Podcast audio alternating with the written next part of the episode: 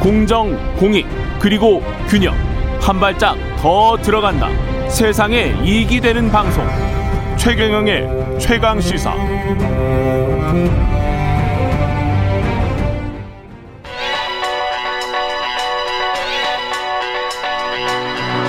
최강 시사 서영민의 눈. 네, 서영민의 눈 시작합니다. KBS 서영민 기자 나와 있습니다. 안녕하십니까? 안녕하세요. 예, 오늘은 아프가니스탄 이야기네요. 네, 미국이 포기한 나라 시민들의 운명. 아, 이 슬프네. 네, 미국이 포기한 나라 아프가니스탄. 카불 공항 뉴스 예. 보니까 이런 얘기 생각이 나서요. 예. 이게 혼돈의 한가운데 아니었습니까? 아, 그 우리가 과거에 그 1950년대 한국 전쟁 때 피난 열차 네, 그게 어떻게 비행기에서 재현이 되는지 모르겠습니다. 맞습니다. 이게 사실 저도 어제 탈레반 얘기하면서 예. 사실 이런 뉴스였습니다. 뭐 돈의 흐름으로 보면 이게 왜 상황이 이렇게 됐는지 보인다. 미국은 돈을 엄청 썼는데 음, 해결의 기미는 안 보이고, 그렇죠. 아 그리고 아프간은 부패한 관리들 때문에 밑 빠진 독에 물붓기가 되고 음. 그러다 보니 빠진다. 이 사실 누가 잘했고 누가 잘못했고 승리 요인이 어떻고 약간 남의 나라 일이니까요. 좀 음. 게임의 시각에서 좀 보게 됩니다. 예. 근데 그렇게 하면 사람들이 실제로 거기서 지금 겪고 있는 고통이나 아, 불안감, 두려움, 개인의 인생에 미치는 영향 이런 건 안 보이거든요. 근데 카불 공항만 딱 보면 바로 그 장면들 보면 굉장히 충격적이고 거기 사람이 있거든요. 예. 그래서 그, 그 사람들의 얘기를 라디오에서는 좀 해볼 수 있지 않을까 생각해서. 아, 네. 거기에는 사람이 있었다. 네. 예. 이게 정치적으로만 볼 일은 정말 아니잖아요. 그죠? 네. 예. 공항하고 비행기 그 연결하는 탑승교에 음. 외벽에 사람들이 막 달라붙어서 올라타서 비행기 어떻게든 타보려고 하는 그런 장면도 있었고요. 비행기 바퀴 위에 그죠? 랜딩 기어 공간에. 예. 근데 거기에 들어가면 비행기 그 바퀴가 올라오면 살 수 있을까 생각하는데 근데 예. 실제로 거기 있다가 죽은 사람이 나왔죠. 그러니까요. 공간이 너무 좁아서 예. 사람이 있을 공간이 없었던 겁니다. 음. 근데 뭐 그런 일도 있었고 수송기 달리는데 막 활주로를 달리고 있는 수송기 옆으로 수백 수천 명이 달리고 있잖아요. 네. 근데 이륙 직후에 보면 그 수송기에서 뭔가가 떨어진단 말입니다. 아, 이게 아마도 사람이었을 거로 사람들이 추정하거든요. 그렇죠. 그렇게 올라탔다가 외벽에서 떨어진. 아, 이 굉장히 충격적이고 미국 사회도 그런 영상과 사진들 때문에 네. 굉장히 큰 충격을 받았어요, 사실은. 그리고 바이든 대통령도 정치적으로 보면 큰 타격을 받았고. 맞습니다. 그 방금 말씀하신 그 수송기 안에 그 사진 사람이 한 640명 들어 있었다고 그러거든요. 예. 빼곡하게 들어선 바로 그 사진. 그게 C-17 수송기 미군 수송기였는데 예. 아마 활주로 옆에 사람들이 막 뛰어다니던 바로 그 비행기였을 거예요. 예, 근데 후, 그렇겠죠. 후- 수송기 후방에 경사로가 살짝 열려 있었는데 여기로 사람들이 몰려 타가지고 음. 미군 측 말로는 사람 태울 일이 없었는데 타기에 어쩔 수 없이 다 태웠다. 태웠더니 정원이 한 140명도 안 되는데 640명이 탔다. 이런 얘기를 했거든요. 아, 근데 이런 이 또- 거의 똑같은 일이 예. 거의 판박이처럼 묘사돼 있는 소설이 하나 있습니다. 아프간전이 그래요? 아니고요. 예. 바로 방금 뭐 사람들이 물밀듯이 들어와서 어쩔 수 없이 태웠다 뭐 음. 공항이 아수라장이다 이런 얘기인데 베트남 전쟁 소설로 예. 한 아, 배경으로 한 소설 음. 제목은 동조자 동조자. 네뭐 뭐 예.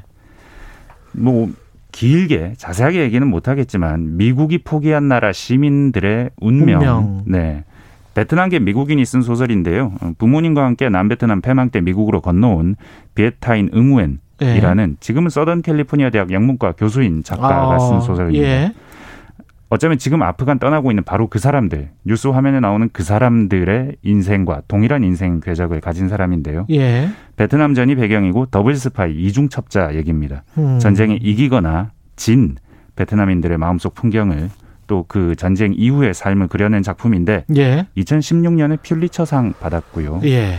최근에 박찬욱 감독이 미국에서 HBO 드라마로 만든다고 예. 하고 있습니다. 로버트 다우니 주니어 출연한다고 아. 그러네요. 여러 가지 생각이 드네요. 제가 저 미국에서 공부할 때 이라크 기자랑 같이 공부를 했는데 사실은 미국 국무부에서 음. 장학금 전액 장학금을 주고 온 기자였는데 어 생각이 딱 두 개예요. 나라의 온전한 독립. 그런데 나는 친미주의자라고 찍혀서 이라크로 돌아가면 암살 당할 가능성이 굉장히 높아. 그래서 이제 미국에서 계속 공부를 하느냐 내 안위를 위해서 그냥 잘 먹고 잘 사느냐 아니면 이라크로 가서 여기서 공부한 거를 구현해 보느냐 가 가지고 굉장히 큰 고민을 하고 있더라고요. 근데 그게 어떻게 보면 우리의 50년대, 60년대 또는 45년 이후의 고민이었을 것 같기도 하고 우리 선배들의 네. 베트남의 고민이기도 하고 베트남의 지금은 고민이기도 하고 아프리카니스탄의 고민이었을 것 같습니다. 맞습니다. 아프가니스탄 국민들의 예. 막 이런 아수라장이 묘사가 돼 있는데 최태호 주 아프간 대사가 예. 최근에 언론 만나서 탈출 직후에 한 얘기 음. 교민들하고 함께 새벽에 대합실에 들어갔는데 실내에는 출국을 기다리고 있는 외국인 수천 명이 들어차 있었다. 음. 하- 공항에 예. 이튿날까지 비행기가 못 뜨고 바깥에는 하루 종일 아프간 군중들이 활주로까지 들어와서 군용기에 매달렸고 여기저기 총소리가 밤새 들렸다. 베트남에서도 아프간에서도 음. 명확하게 똑같이 반복되고 있는 얘기입니다. 근데 이게 이- 이- 인간의 생명권의 인권의 가장 기본권인 걸 우리가 가끔씩 까먹어요. 예, 고, 네. 고문하는 것만 인권 탄압이 아니고 사람을 죽이면 그거는 네. 인, 인권 자체가 사라지는 거니까요. 맞습니다. 지금 미국이 수년간 전쟁 수행하는 과정에서 아프간에는 미국이라는 존재가 상소가 됐어요. 그 예. 과정에서 협력을 하거나 싸우거나 했겠죠. 근데 미국이 음. 지금 자국 내 반전 여론, 전쟁 비용, 전략적 목표 이런 것 때문에 떠나고 있는 거거든요. 예.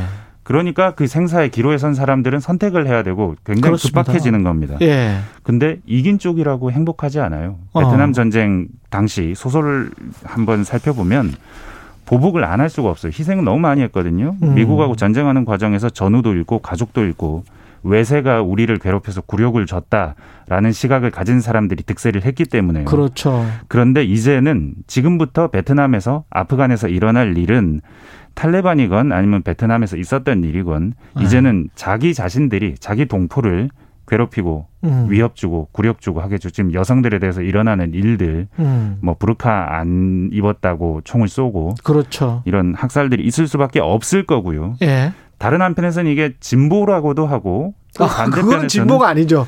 아, 예. 민족주의자들 예. 극단적 민족주의자들은 진보라고 부를 수 예. 있죠. 다른 한편에서는 역사의 후퇴라고 부르겠지만 아, 당연히 역사의 후퇴입니다. 예. 음, 어떤 식으로든 옆에서 보면 똑같이 지옥으로 보일 수밖에 없습니다. 예.